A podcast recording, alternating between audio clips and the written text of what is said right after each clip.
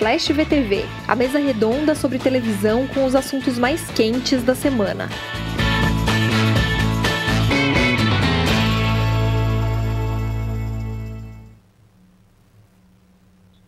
Olá, eu sou a Débora Miranda, está começando ao vivo mais um Splash VTV.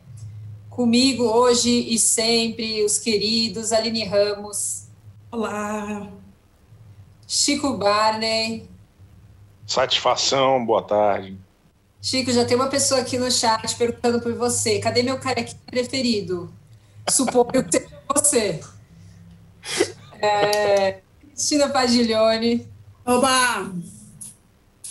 É, eu gostaria de pedir, se você estiver assistindo a gente pelo YouTube, por favor, curta o nosso vídeo. Se você tem alguma plataforma de podcast, siga a playlist de Splash para receber notificação sempre que houver um programa novo. Hoje nós vamos falar sobre documentário da Juliette, inclusive teve uma, uma, uma ouvinte que escreveu no, no Instagram de Splash, por favor, parem de falar da Juliette, amo o programa, mas não aguento mais esse assunto. Confundiu a gente com alguém. O programa que vive falando da Juliette é o de quarta-feira, não é o nosso, tá? não, não sou o Leandro Carneiro, é, é quarta-feira. O de hoje não falamos de Juliette há muito tempo. Já faz duas semanas que a gente não fala aqui, na terça. Olha lá, viu? Duas semanas sem falar de Juliette. Hoje falaremos sobre o documentário da Juliette, as novidades desse mês de julho na TV, que finalmente está dando alguns sinais né, de renovação, de programação nova. Temos ainda as perguntas dos ouvintes, os melhores e piores da semana. É, e a gente vai começar falando sobre a estreia nessa quinta-feira da nova série documental da Netflix chamada Elise Matsunaga Era uma vez um crime. O programa investiga um crime que acho que a maior parte das pessoas se lembra em 2012, quando a Elise matou, esquartejou o marido. É, eles conseguiram fazer uma longa entrevista, na verdade, uma série, foram 21 horas de entrevista é, que foi a primeira entrevista que ela deu desde que ela foi presa, em 2016. É, recapitularam, investigaram, foram a fundo nessa questão. E a gente vai falar sobre hoje, hoje aqui sobre séries e filmes que fazem parte desse gênero chamado True Crime, que os canais, especialmente os canais de streaming, vêm investindo cada vez mais, né? São documentários ou mesmo às vezes são histórias que são dramatizadas por atores, mas todas têm em comum terem sido baseadas em um crime real, normalmente um crime que gerou bastante repercussão e bastante curiosidade, enfim. É, a gente tem dois exemplos disso bastante atuais, que são as séries Dom, né, que é baseado no, nos crimes que o Pedro Dom cometia no Rio, que é da Amazon Prime, e o caso Evandro da Globoplay.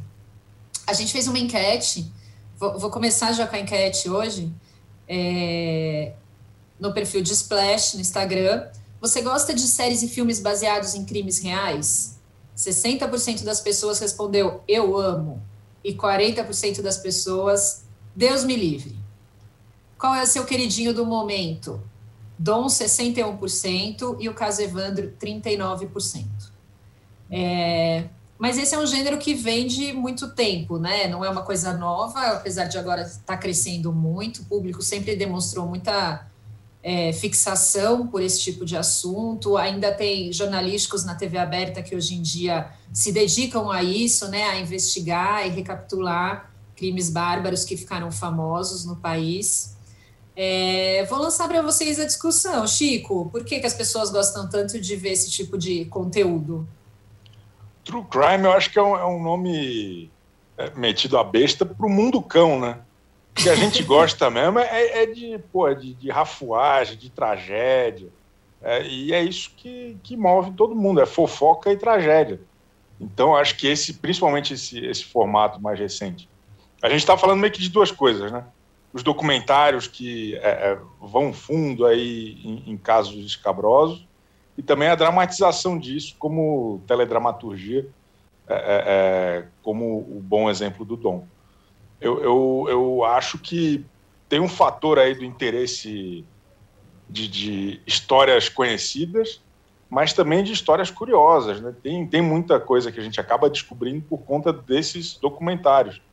E acho que o streaming é, é, é, principalmente pela Netflix, que teve um, um, um, volume de produção bem, bem grande nesse sentido nos últimos anos, tá realmente fiquei muito feliz quando o Globoplay foi lançado. Até eu reclamava que pô, é, é uma das um dos caminhos fundamentais de qualquer plataforma de streaming hoje, eu acho.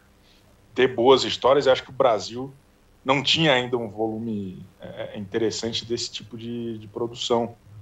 É, é, e acho que o Globoplay fez muito bem e acabou inspirando aí produções nas outras plataformas como Netflix.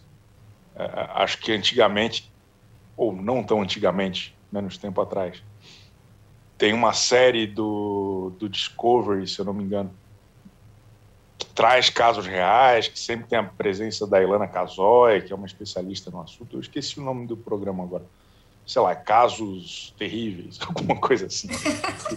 que era cada episódio de uma hora contava um, um caso muito famoso.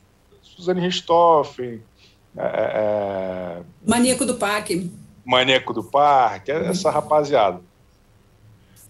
O SBT chegou a transmitir recentemente, depois do programa Silvio Santos, alguns episódios dessa, dessa série.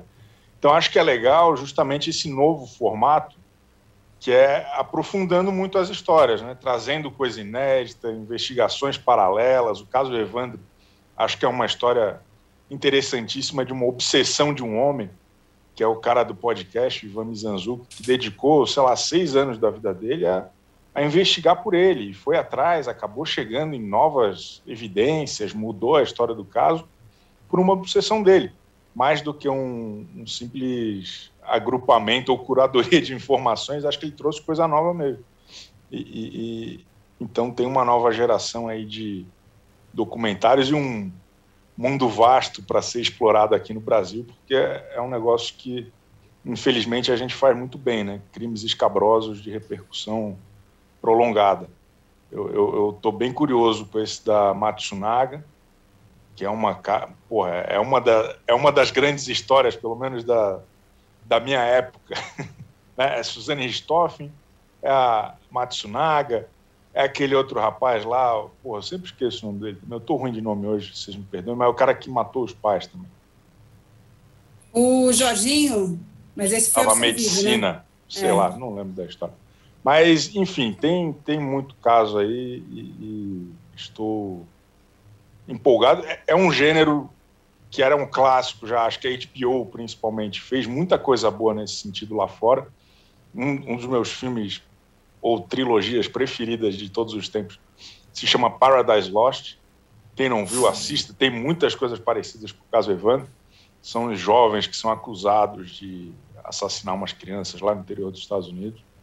É, é e a história desses acusados mudou pelo impacto do documentário. Foi um documentário que teve grana de roqueiros, enfim, porque foram acusados porque eram, sei lá, três moleques que gostavam de jogar RPG e de se vestir de preto. E aí eles foram acusados desse crime. E aí essa trilogia que foi feita ao longo de, sei lá, 15, 16 anos, acompanha justamente a, o desenrolar dos fatos. É muito interessante. Não está disponível no HBO Max. Gostaria de já começar aqui com essa grave acusação falta a trilogia Paradise Lost no HBO Max. E falei demais, me desculpa. Aline, um pouco. É, é, é, interessante, né? O porquê que as pessoas gostam desse tipo de conteúdo, que tem uma série aí de profissionais da psicologia, criminologia, tentando responder esse interesse, né? Mas é, indo aqui, né, na opinião de alguém leigo, né, que está, acho que do, do, do, outro lado, né, não está estudando, eu acredito que tenho muito um fascínio é, pelo, pelo que o Chico já falou, das histórias é, escabrosas, coisas assim surreais, mas eu acho que tem um pouco uma questão com a mente humana e de entender até e de ver né? Até onde um ser humano é capaz de ir, né? Que é muito você assiste essas histórias e fica um pouco assim, não acredito, isso não é possível. E, e, e tem muito essa relação de é, de, de, dessa questão de entender a mente humana. Eu sinto que quem gosta muito desse gênero sempre fica tentando fazer análises, alguns tentam estudar até um pouco mais de psicologia, e, enfim, para ter um debate um pouquinho mais profundo sobre. E. Caiu alguma coisa aqui. Enfim. é, e aí eu, eu acho que também é interessante é, os documentários, séries documentais e, e também ficcionais, baseados em fatos reais, porque eles aprofundam muitas vezes casos que se tornaram públicos, é, que tiveram uma grande comoção, principalmente é, na mídia, e aí com o documentário, com, com esse, é, com esse mais cuidado, tem, tem esse aprofundamento, e aí as pessoas saem dessa dualidade que fica, que muitas vezes fica raso a cobertura de programas policiais. Não, e também muitas vezes com muitos estereótipos, muitos preconceitos. Então eu sinto que essas produções tiram um pouco isso e tenta olhar a história como um todo, né? Então você vai desde é, entrar numa reflexão maior sobre, é, por exemplo, o sistema penitenciário você vai ter uma reflexão maior sobre masculinidade tóxica, por que não? Porque a gente fala de muitos casos de homens que matam mulheres, né? O que, que isso tem a ver? A questão de violência doméstica. Tem uma série de assuntos complexos que né, estão em torno dessas histórias. Então, acho que tem esse ponto, né? Vai para um público que quer saber mais sobre o que, que aconteceu, e não só que fulano matou ciclano usando um facão.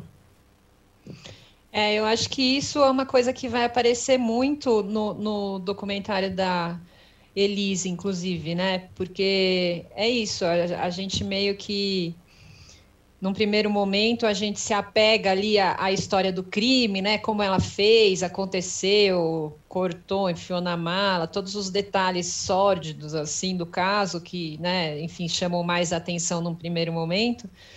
Mas também tem uma história grande a respeito da convivência dela com o marido, né? Do histórico que ela tinha, enfim.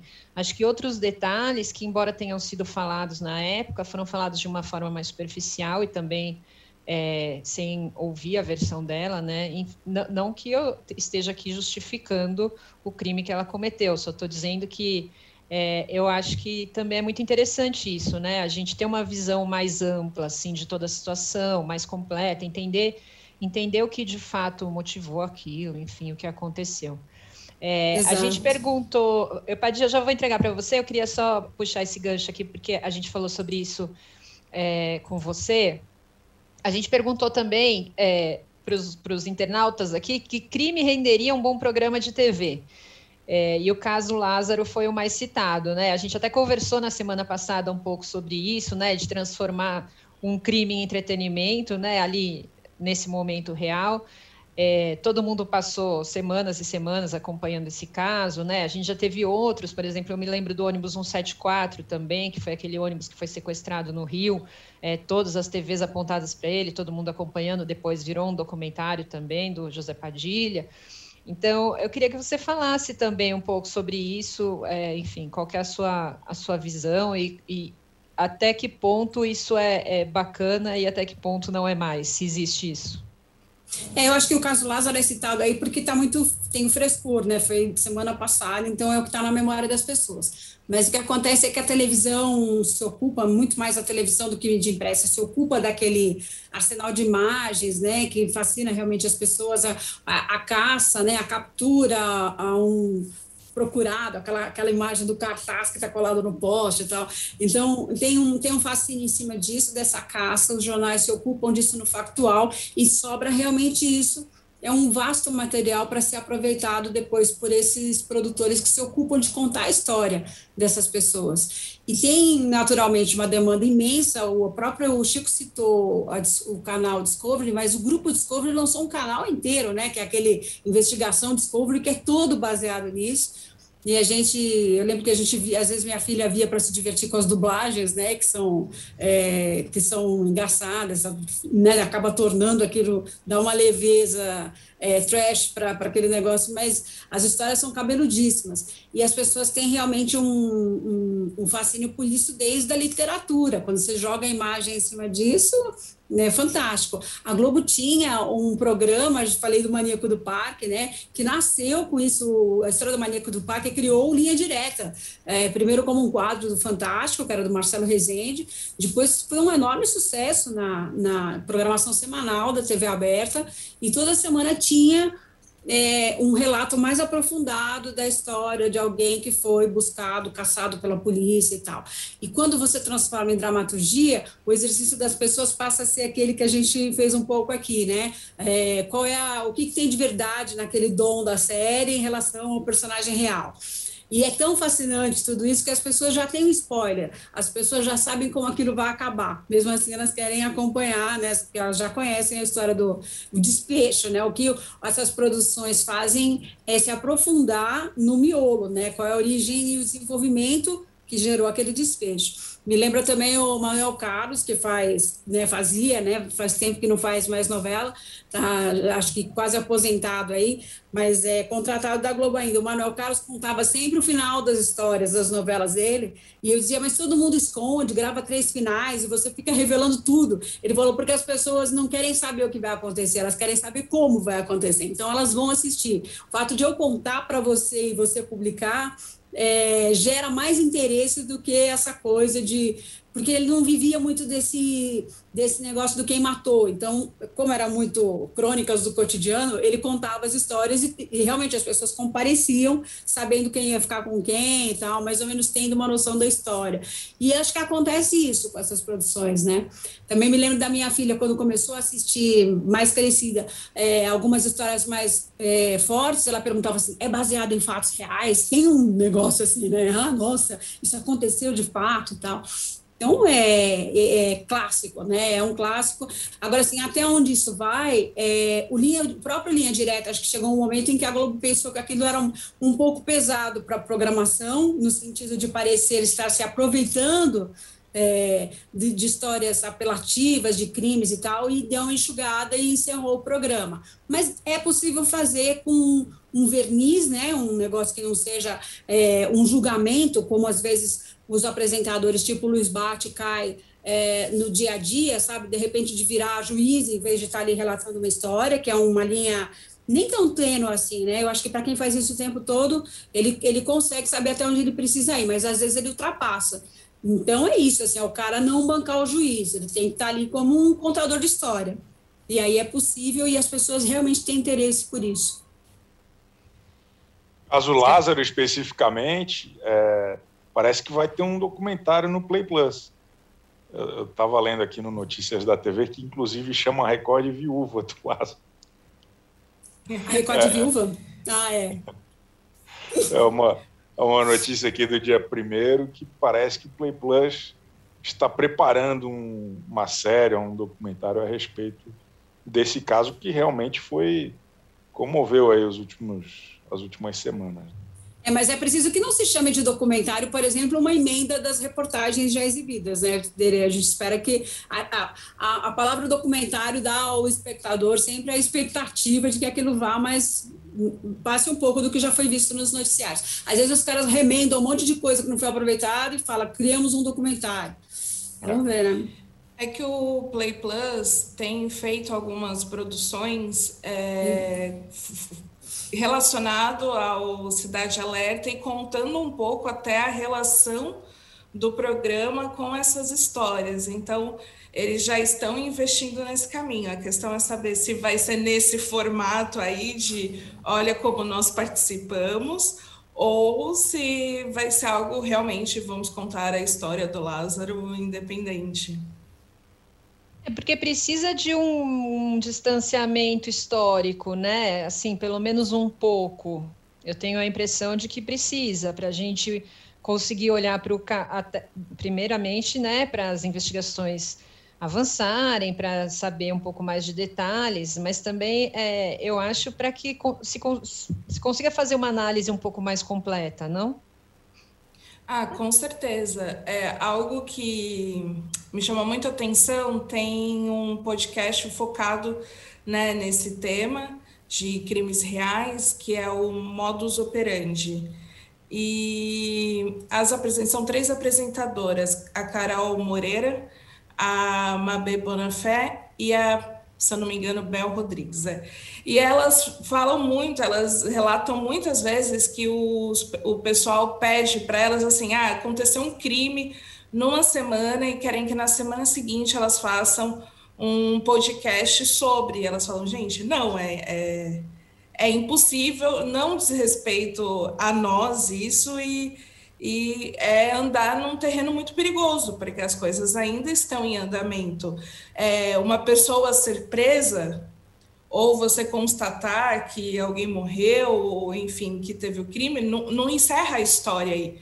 Tem muitas investigações que continuam após, né? O, a, a, a, pessoa, é, a, a prisão, o próprio Lázaro mesmo, ele foi preso, só que existe uma investigação a ser feita ainda sobre motivações, quem estava envolvido e por aí vai, e não é simples. Então, elas colocam muito esse ponto de a gente já produzir um podcast sobre isso é muito adiantado, muito irresponsável. E quantos podcasts, né, dando origem a isso? A gente, bom, o próprio caso Evandro veio de um podcast, né? O Praia dos Ossos, que foi um sucesso gigantesco, deve virar série também. Está sendo uma fonte, uma fonte boa ali, né, de investigação para esses casos. É, eu acho que só mostra mesmo o interesse do pessoal, assim, tanto podcast quanto literatura, né? Tem muitos livros, a versão do, de, de, gente que faz a biografia, gente que conta história, gente que conviveu. Tem, tem um, acho que tem um mercado aí realmente muito grande em torno disso. E o que eu acho legal também de colocar, que a gente sempre fala muito né, desses crimes, muito, sei lá, relacionando serial killer, é, ou assassinato entre família, muito complexo, mas é legal ver que esse gênero também aborda, conta histórias a partir de outros pontos de vista. Que é um, um exemplo é a série, a minissérie Olhos que Condenam, também da Netflix, que conta né, a história a partir da vista, a, a partir do ponto de vista um pouco das vítimas de uma injustiça policial e racial né, nos Estados Unidos. Então, é interessante também ver essa, essa maneira ampla de abordar esse tema. Igual a gente pode ver também é, Carandiru como um, um, uma obra dentro, como um, um, filme, tanto o livro escrito pelo Drauzio entra nesse gênero. Então, é interessante, assim, tem um universo muito grande para contar essas histórias, muito, muitos pontos de vista, então acho que por isso cresce mais. Agora, gente, um outro, um, uma vertente do true crime são os crimes com personalidades, né? Por exemplo, o caso do O.J. Simpson, nem sei dizer quantas séries que acabou virando, né? Tem, tem muito, muitos programas que abordam esse caso, tem o, o assassinato do estilista, é Versace, né? É, Versace. Versace, enfim, é, vocês acham que um crime, mas um crime com uma pessoa famosa, mais apelo ainda? Muito mais, eu acho. Né, celebridade, afinal de contas, né, alguém. O, o próprio caso da, da, o próprio caso da Elisa está é, tá relacionado a um universo, né, de um grande herdeiro. É, tem um, eu acho que tem essa coisa do status. Nos próprios jornais, né, desde sempre, um crime na periferia ganha menos destaque que um crime nos jardins, no Leblon, enfim.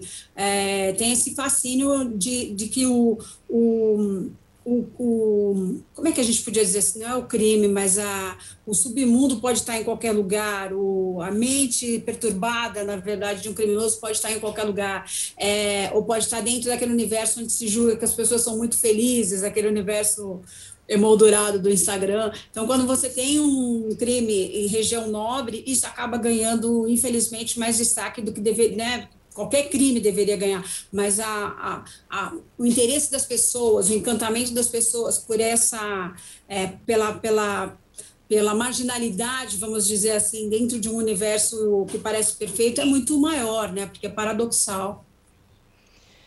Tem um, um comentário aqui da Giovana Maia. Ela está falando: uma vez li que as pessoas gostam de acompanhar notícias de crimes.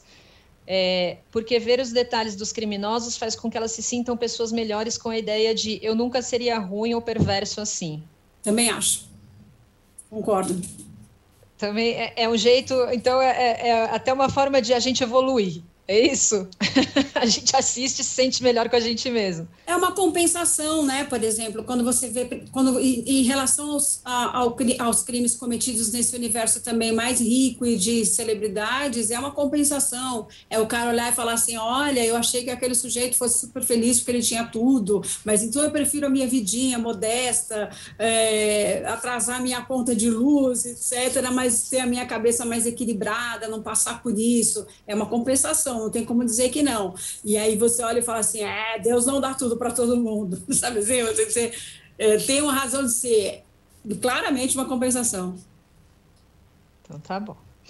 Bom, alguém quer, quer comentar mais alguma coisa sobre isso? Senão já vou andar nossa fila aqui.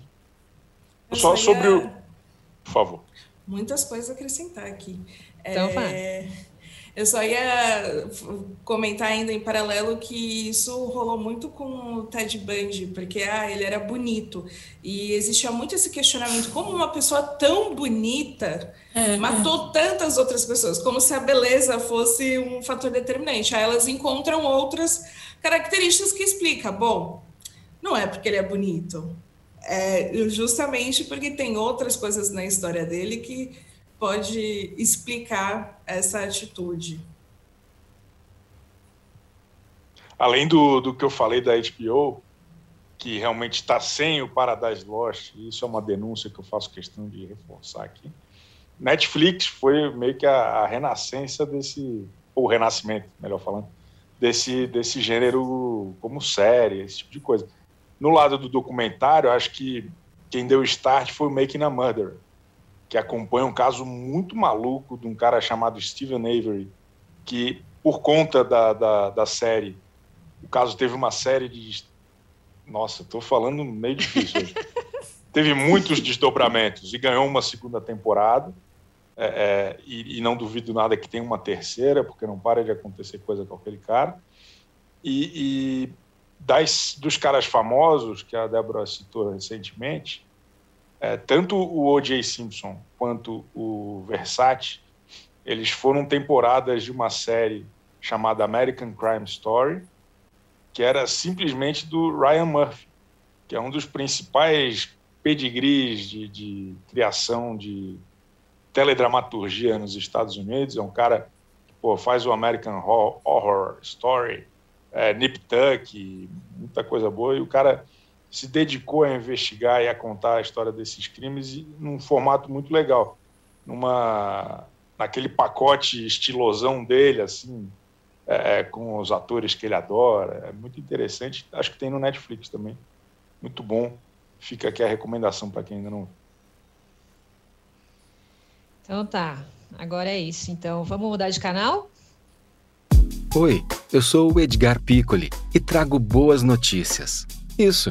Trago Boas Notícias é um podcast original Spotify produzido pelo UOL para você se informar e relaxar. As histórias que eu conto aqui são de Ecoa, a plataforma do UOL por um mundo melhor. De segunda a sexta-feira, às seis da tarde, tem um novo episódio grátis no Spotify e no UOL. Dá também para baixar e ouvir offline, quando você quiser.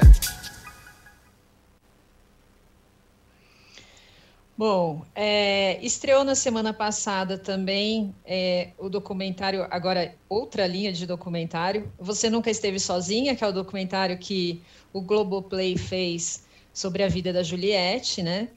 É, e é mais um dessa linha de documentários. O que, que foi, Chico? É o documentário que é o crime, não é sobre o crime. é mais um desses documentários meio. Fast food fast food, é exato, rápidos, né? Em cima assim do aproveitando o quente da situação. O Globoplay já tinha feito da Carol Conká também, quando ela saiu do, do Big Brother. Foi uma coisa produzida muito rapidamente, assim, a Juliette também agora. E, enfim, Queria saber a opinião de vocês, o que vocês acharam, assistiram. Se vocês acham que vale a pena esse tipo de documentário, que é essa coisa mais rapidinha, sem tanta produção, né? Assim, quero dizer, nada muito sofisticado, é mais ouvindo as pessoas no entorno e tal, não tem muita. Como vocês veem?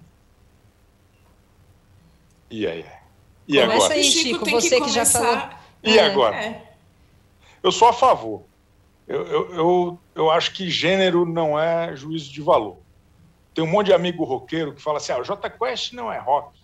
É rock sim, pô. Tem baixo, tem bateria, tem guitarra. É, é rock. Documentário ruim também é documentário. Eu sou a favor, tanto da, da Carol Conká quanto do, da Juliette, que acaba servindo um pouco como um episódio extra para quem é muito fã disso, sabe? Cara que era pirado pela Juliette, vai assistir. A gente que está meio sem assunto nessa fase sem novela, sem reality show bom, para nós é bom porque nós temos que falar mal aqui nos programinhas do UOL, tá me entendendo? Então, é um ganha-ganha. Todo mundo sai ganhando. Eu acho Façam documentários ruins. Por favor, estou esperando o da VTube, estou esperando o da. Mas eu. Eu, eu, eu verdade... acho que a VTube daria um bom documentário, inclusive. Eu também, eu também. Também. Olha, a VTube talvez a gente precise de distanciamento histórico mais. É, mas eu acho que devia ter um outro nome nessa categoria, sei lá, documentário fast food, documentário é, ou Doc Reality, né? Tem um que eles chamam Doc Reality, né? Sei lá, tem que ter outro nome. É, eu, eu só lamento que a gente tenha demorado tanto para começar a fazer documentário no Brasil e quando começou a ganhar fôlego a coisa do documentário, tudo começou a virar documentário, né? Só isso, assim. Mas acho que devia entrar em uma categoria e uma subcategoria de doc, assim, só isso. Agora, claro que tem público para isso, senão eles não fariam. Depois, como eles tinham feito da Carol Conká, que era a pessoa mais rejeitada do, do programa, ficaria muito estranho não fazer com a pessoa mais amada do programa. Então, eles fizeram as, os dois extremos aí. Mas a VTube talvez ainda renda, né? Um documentário. Tem outras pessoas que já seria mais difícil. É, pô, a VTube tem uma história de cancelamento, é um marco na internet. Acho que renderia, enfim. Brincadeiras à parte, eu Tenho acho medo que... do, dos sonhos que a gente sonha aqui em voz alta, mas vamos lá. É. Mas eu tô, tô, tô pensando com a provocação do Chico, que tem que ter documentário ruim, porque eu tava muito. O meu ponto é: esse, isso que está sendo publicado sobre a Juliette pode existir, mas não chame de documentário. Era um pouco a minha sensação na questão de quem de quem talvez tenha um purismo na questão de o que, que é um documentário, o que, que não é que, é, que eu acho que é mais nesse ponto. Se criou, com, como a Pagi propôs um, um outro nome, né? Meio que se criou uma nova categoria aí de documentário, que é ele não tem a proposta realmente de aprofundar ou investigar alguma situação ou mostrar outros ângulos. O, algo que me incomoda até no documentário da Juliette é muito. E é você assistir o, da Juliette comparando com outros da, da mesma plataforma, do Globoplay, o do Erasmo, por exemplo, que eu assisti num espaço de tempo menor, curto. É até a questão que a gente está muito acostumado né, com documentário ter é, uma direção de arte, as coisas são bonitas, tem um porquê da, da, daquela locação, tem todo uma coisa criada. O da Juliette é realmente parece que pegou ela no banco na frente da firma e vamos gravar aqui. Conta isso a história. Então é, é, é muito apressado. Então é isso. A história dela pode sim render um documentário interessante, não, não entrando. Não estou entrando no juízo de valor da Juliette, mas a questão do formato, que é o que mais me incomoda e eu me questiono, né? Vale a pena? No doc da Carol, foi a mesma sensação que eu tive. É, foi tudo muito feito. Parece isso, muito feito de qualquer jeito. É, algumas dinâmicas para gerar conteúdo péssimas, né? Aquela coisa de colocar ela de frente para para um telão e ficar repetindo as cenas não, é isso. Quando chegou no que era para aprofundar, que era, sei lá, o passado dela, que seria interessante, as tretas delas, dela com os colegas de trabalho, com os produtores, DJs, não aprofundou, só passou, só falou que todo mundo já sabia. Então, é isso, é uma sensação de que você está consumindo mais do mesmo. Obviamente, financeiramente rende. Eu acho que esse tipo de documentário me lembra muito aqueles livros de autobiografia escritos por youtubers ou atores mirins. A pessoa tem 15 anos e está escrevendo uma autobiografia e aí não tem nada, assim, óbvio que não foi ela que escreveu, mas é muito é isso, é muito mais do mesmo, é claramente um produto só para ganhar dinheiro, não tem nenhum compromisso com a pessoa, eu sinto. É, e eu acho que também, bom, pelo pouco que eu vi do da Juliette ainda, é, e o da Carol também tinha isso, é aquilo que a gente elogiou nos, no, no, nos documentários de true crime, né? Que é bom quando você vai mais a fundo, quando você vai além, quando você investiga outras coisas, né? E eu acho que fica muito claro que é, é, é, como se fosse um episódio da vida da pessoa ali, né? É um recorte atual e muito superficial de uma história que, obviamente, tem, tem sofrimentos, tem pontos negativos, tem, né? Fica sempre só é, porque mesmo o da Carol, mesmo que demonstrasse tudo aquilo que ela passou e o que ela fez, trouxesse de novo aquelas cenas bastante polêmicas do programa e delicadas, né, até, enfim, não foi nada que foi a fundo, né, assim, em nenhuma questão, nem, como a Aline já destacou, em outras outras brigas que ela teve, outras discórdias, para a gente tentar entender de onde vem aquilo, assim. Então, é, eu concordo também. E eu acho que tem uma coisa que é muito essencial num documentário, que é a montagem. É, quando você tem, e, e que é uma, é, é uma coisa muito trabalhosa, quando você tem um trilhão de horas de entrevistas, é um trabalho grande e que é muito essencial, faz muita diferença entre ser um bom documentário ou não, como você monta aquilo, como você junta essas falas, como você conduz o, o, o telespectador é, para essa história e para essa reflexão que você está querendo propor a respeito de determinado assunto ou de determinada pessoa. E é óbvio, óbvio que, que nesses casos não dá para ter tanto carinho tanta atenção com a montagem dessa forma. Então, eu acho que acaba ficando uma coisa meio assim, sabe, linear, começo, meio e fim, meio ali, bem, enfim. Ah, mas, mas imagina, imagina gastar essa energia e essa firula com Carol Conká e Juliette tem que ser rápido, tem que entregar. Eu, eu sou a favor do documentário ruim. Eu defendo documentário ruim. Deixa aí. Se a, se a, Juliette durar muito tempo, daqui a cinco anos, chamo o, Werner Herzog para dirigir o próximo dela. Tá bom. Com, com, essa encerramos o assunto. Vou agora trazer é, outras boas notícias aqui. Bom, mês de julho vem cheio de novidades, né? Depois da gente ficar muito tempo com a produção estagnada, reclamando aqui de falta de novidades, tendo que falar de documentário ruim. Finalmente temos estreias, coisas inéditas chegando na nossa TV. É, vamos ter essa semana, é, hoje, né? Masterchef, voltando na Band.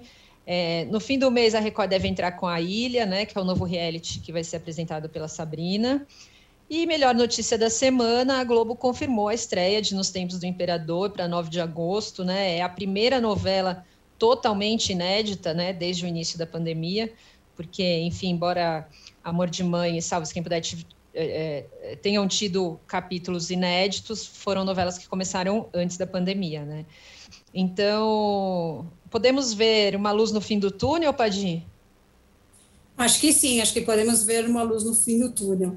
É, eles acho que queriam, uh, não queriam correr o risco, né, de lançar uma novela, porque nos tempos do Imperador, ela estava, naquela semana em que começou a pandemia, em 15 de março ali, ela estava para ser anunciada para a semana seguinte, ou dali 10 dias ela ia estrear já. Então, ela já tinha um volume para estreia em, em, em ritmo industrial normal como ela teria que ser gravada num ritmo muito mais lento, e a novela de época demorou mais para voltar, porque depende de maquiador e cabeleireiro para fazer toda aquela indumentária, tem um trabalho de direção de arte que não é simples, então ela demorou até mais para voltar, e eles vão lançar inteira agora, né? E a gente vai ter, pela primeira vez, novela sem ser obra aberta, a gente vai ter uma novela que só vai se salvar em truques de edição, se precisar. Se houver rejeição a algum personagem, não tem muito o que fazer. Né? Sob esse ponto de vista, é interessante porque não vai haver concessão, né? Você vai fazer a história que o autor é, imaginou que seria aceita e pronto. Assim, não vai dar para ficar mexendo em personagem. Mas dá, tem uma luz no fim do túnel, acho que tem a tem nos tempos do Imperador, o Masterchef teve uma temporada na pandemia que foi bem atropelada, né, que todos os dias tinham eliminado, as pessoas não curtiram muito. Essa temporada que volta hoje é, de novo, um vencedor só ao longo de todos os episódios. É, que mais que está acontecendo? Tem alguma. Essas séries que estão chegando nisso, são todas produções que começaram antes da pandemia também, né? Não, porque a, a, as gravações são muito lentas, não pode ter muita gente no estúdio, é, enfim, então talvez ali em setembro eu acho que as coisas vão se abrir ainda mais, mas a gente está conseguindo ver alguma luz mesmo. E talvez até os auditórios consigam voltar, né? Até setembro, vamos ver. Você está otimista, Chico? Tô, tô feliz, pô. Qualquer novidade é bom, né? Nesse, eu estou empolgado com as Olimpíadas. Imagina só a tristeza do cidadão. Mas o, uma, uma coisa que eu achei muito boa é que estão falando que o Masterchef vai acabar, sei lá o quê. Não, não é nada confirmado ainda, mas há esse boato. É, esse espaço um pouco maior que eles deram entre uma temporada e outra foi muito bom. Eu estou animado para assistir o Masterchef depois de anos. E aí tem a novidade da, da jurada nova, a Helena Rizzo no lugar da Paula Carrossela, tem a volta do formato clássico, com alguns ex-participantes e tal. Eu estou surpreendentemente empolgado com o Masterchef, eu não me, não me imaginava assim ainda nesta vida. E, e, vamos ver, vai até dezembro, que é sempre um pouco puxado, mas pô, eu tô, tô feliz que vai ter Masterchef. Eu, eu só acho uma pena, e queria aqui fazer uma denúncia, que todas as emissoras concentram a sua atração premium na terça-feira. Então a gente, segunda-feira, não tem nada, quarta-feira é aquele porre do futebol, quinta-feira, às vezes, até tem uma coisa ou outra, mas nunca tem, sexta não, mas tudo terça, no limite. O dia legal de prova no Power Couple é terça-feira. Agora a Band também com Masterchef, eu, eu, eu acho que eles deviam combinar um pouco melhor. É, eu não sei o que, que tem na terça-noite, mas é, já tem algum tempo. Tinha até programa na TV Paga que era bem visto, mas que evitava a terça-feira porque disputava com a TV aberta, aí mudava de dia, porque terça-feira acontecia tudo. Não sei o que, que justifica isso. Acho que tem um número total de ligados que aumenta na terça-noite, mas eu não sei por quê. É, eu lembro inclusive, que lá atrás. Fala. Eu falei, inclusive o Splash VTV é na terça-feira, provavelmente ah, é. Tem alguma ligação aí. É, é verdade. Um dia nobre, nós também estamos aqui na terça-feira. Aline, você está animada para a ilha? Ah, a eu volta tô, de um reality? Eu estou animada para, para, para a estreia né, da, da ilha e um pouco receosa, que a gente fica com aquele medo de ser ruim, que você cria tanta expectativa e aí chega na hora é ruim. E, e tem esse ponto, né? A ilha vai ser também um reality de obra fechada. Então não vai ter como diretor nenhum tentar ali dar uma injeção é, para ver se a galera anima, fazer algo que, que o público está pedindo. Então tem esse risco muito grande, mas dado o perfil das pessoas, dos participantes, eu acho que vai ser interessante, vai ser uma dinâmica nova, também tem isso, não é um reality que a gente já conhece as regras, como funciona, então vai ter um tempinho aí de adaptação antes da gente perceber que não está gostando. Então, eu. Mas eu, eu acho que eu vou gostar. Eu, eu, eu acredito nisso. Eu sou uma pessoa muito bem intencionada com a ilha. O lance do pré-gravado assusta por conta do No Limite, né, que tem sido uma experiência extenuante, mas ao mesmo tempo o que ele tem de mais interessante é que são seis vezes por semana. não é só uma vez como no limite, ele vai de segunda a sábado, o que me parece um pouco mais promissor. Eu estou ansioso também. Boa. É... A Record tá, só, só falar, a Record tá ficando especialista em fazer reality é, diário, mais ou menos diário, mas pré-gravado. Lembrando que o Rodrigo Carelli é o autor do primeiro reality de confinamento deste país, A Casa dos Artistas, maravilhosa, que é a melhor coisa que existiu de confinamento, aquela primeira, né? E é tudo obra dele. Boa, muito ansiosos por esse momento.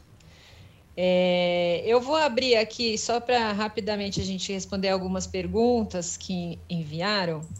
É, MM Rodrigues, 1996. Alguma chance da versão original de Pantanal ser reprisada ou ir para algum streaming? Alguém sabe? É, o, a reprise de o Pantanal, quando foi reprisado pelo SBT alguns anos atrás, foi uma surpresa imensa, porque aquele espólio da manchete é muito complicado. E tem duas empresas, tem dois CNPJs ali, tem um que era a Rede Manchete e tem um que era Block, não sei o que lá é, porque a manchete, no meio do processo de decadência, de, de, de, decadência que eu digo de perda de, de dinheiro, de crise financeira, ela chegou a ser vendida para a IBF, depois essa venda foi tornada ilegal, ela voltou para a mão da família Bloch, quando ela voltou, ela voltou com outro CNPJ, e aí na, na coisa da massa falida, toda aquela confusão que se arrasta até hoje, é, o Pantanal foi parar na mão de um distribuidor que conseguiu vender isso para o SBT. Então, é, são muito nebulosas as informações sobre quem detém os direitos sobre Pantanal, Ana Raiz e Trovão, tudo que veio depois ali de, de, de 90, 91 para cá tem um outro nome. Enfim, é muito complexo. Mas eu lembro que o SBT teve uma boa audiência, né? Apesar de a novela ter um ritmo que hoje é considerado ainda mais lento do que foi na época, ela tem grandes videoclipes de Tuiuius no Rio e tal, que preenchia né, um capítulo inteiro, as pessoas compareciam mesmo assim, porque tinha também muita nudez, além de ser uma super obra, uma novela muito legal, mas tinha muita nudez, isso atraía muita gente também. Agora, eu não sei, é, pode acontecer, nada é impossível, se tratando de massa palida da manchete, tudo pode acontecer. Agora, rapidamente, Joyce Carla Dantas A. Marcelo Adnet daria certo no BBB 22, 2022? Como participante ou como apresentador? só, só tem isso na Eliminado pergunta. na primeira semana, lá. Eu, eu acho que ele ia ficar um, um pouquinho, talvez na terceira, as pessoas iam ficar com medo de na primeira votar nele.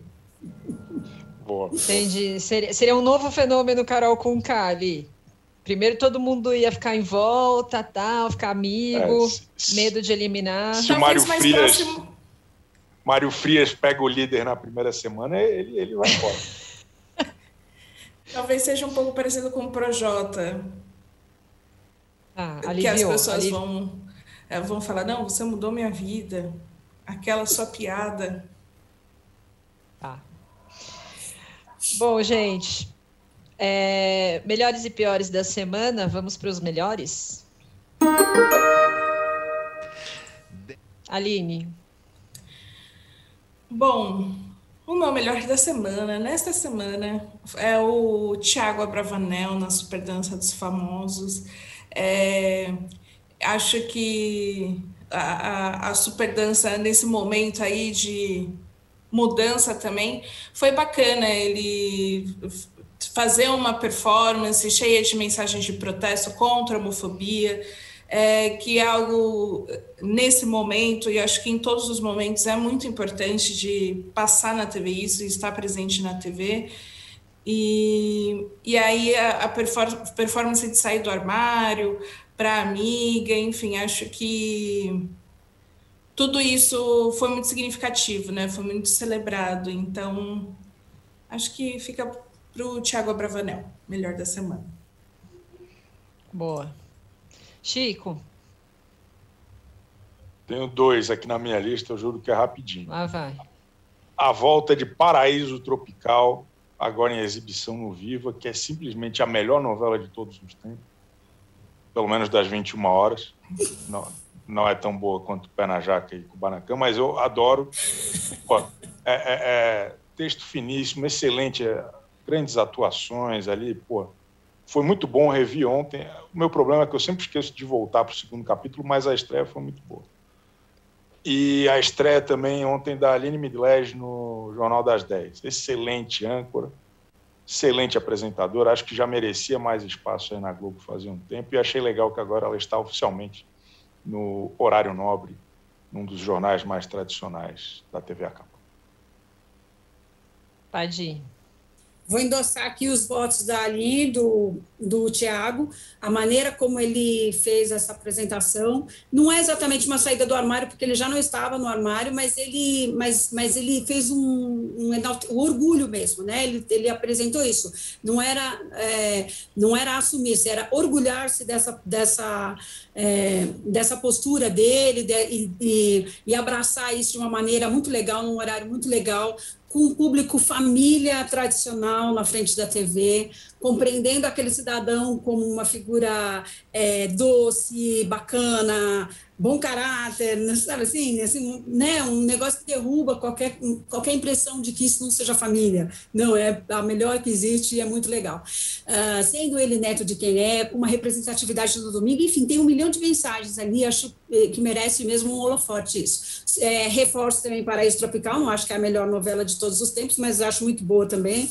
É, e a Aline Midley vai dar um novo gás para o Jornal das 10 e queria acrescentar também a volta de Chico Pinheiro ao Bom Dia Brasil, que também é um, um outro uh, toque de luz no fim do túnel, né? já está no meio, ainda bem, a luz no meio do túnel, mas a volta dele que tem uma leveza, tem uma maneira conversada de fazer o jornal, eu acho que isso vinha né, fazendo falta e faz falta de manhã, assim, porque ele faz com muita organicidade. Então, são esses meus votos de as boas da semana. Nossa, 25 indicações depois, agora sou eu. Eu quero apoiar todas elas. Acho, concordo plenamente com tudo que vocês disseram. É, e eu quero destacar para mim o melhor da semana como o anúncio da, da volta das novelas, né? Do, é, a novela das seis nova, porque deu um quentinho no coração, assim, sabe? Poder ver novela de novo, né? Acho que a gente a gente sempre teve as novelas e a gente nunca, sabe aquele negócio, a gente só percebeu quando a gente perdeu, né? É, então, eu fiquei contente que, que vai, vai voltar, então queria destacar como meu melhor da semana. Vamos aos piores?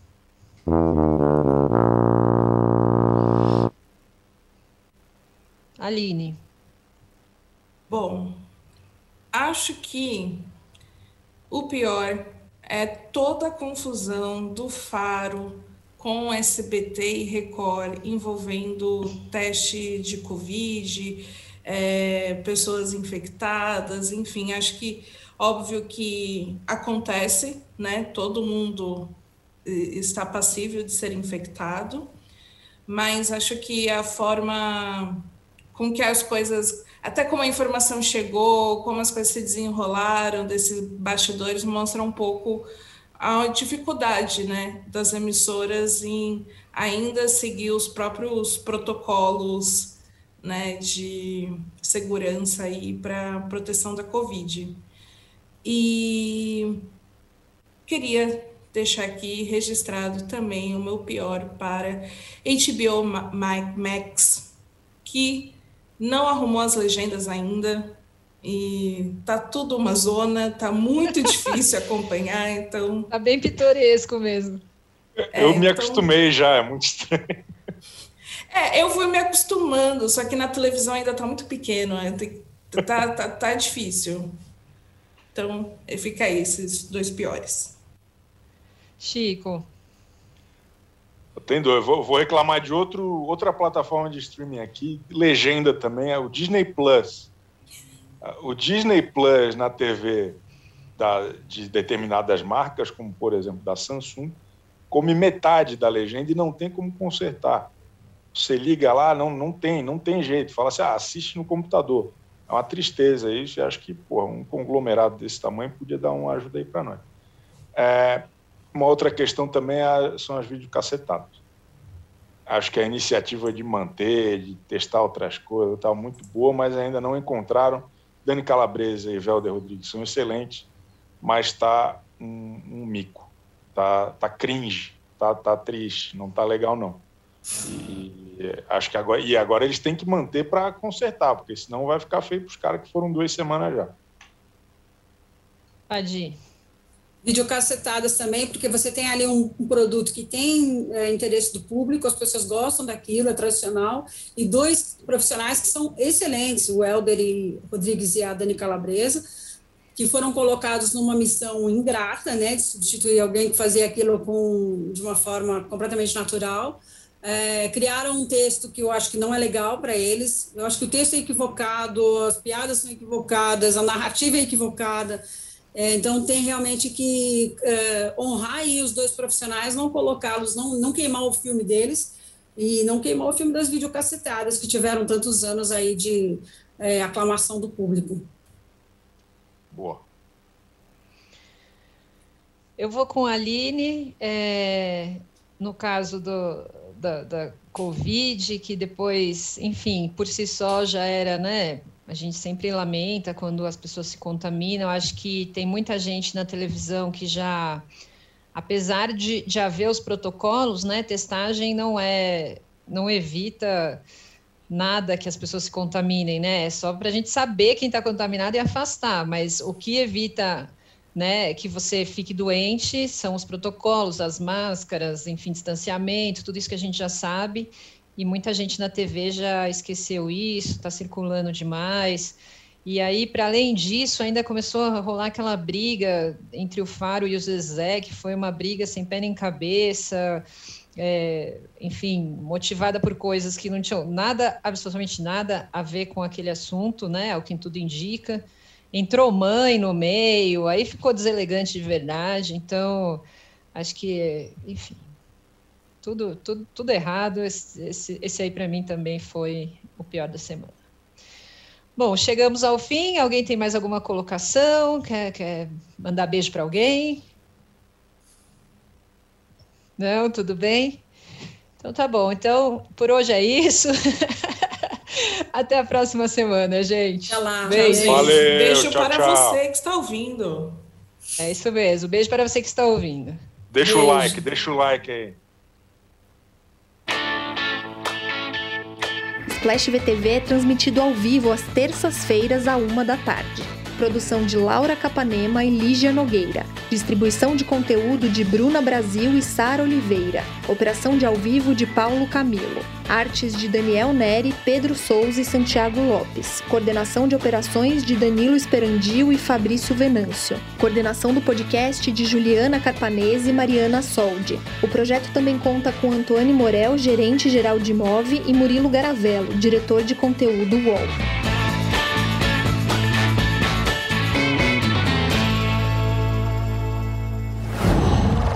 Qual?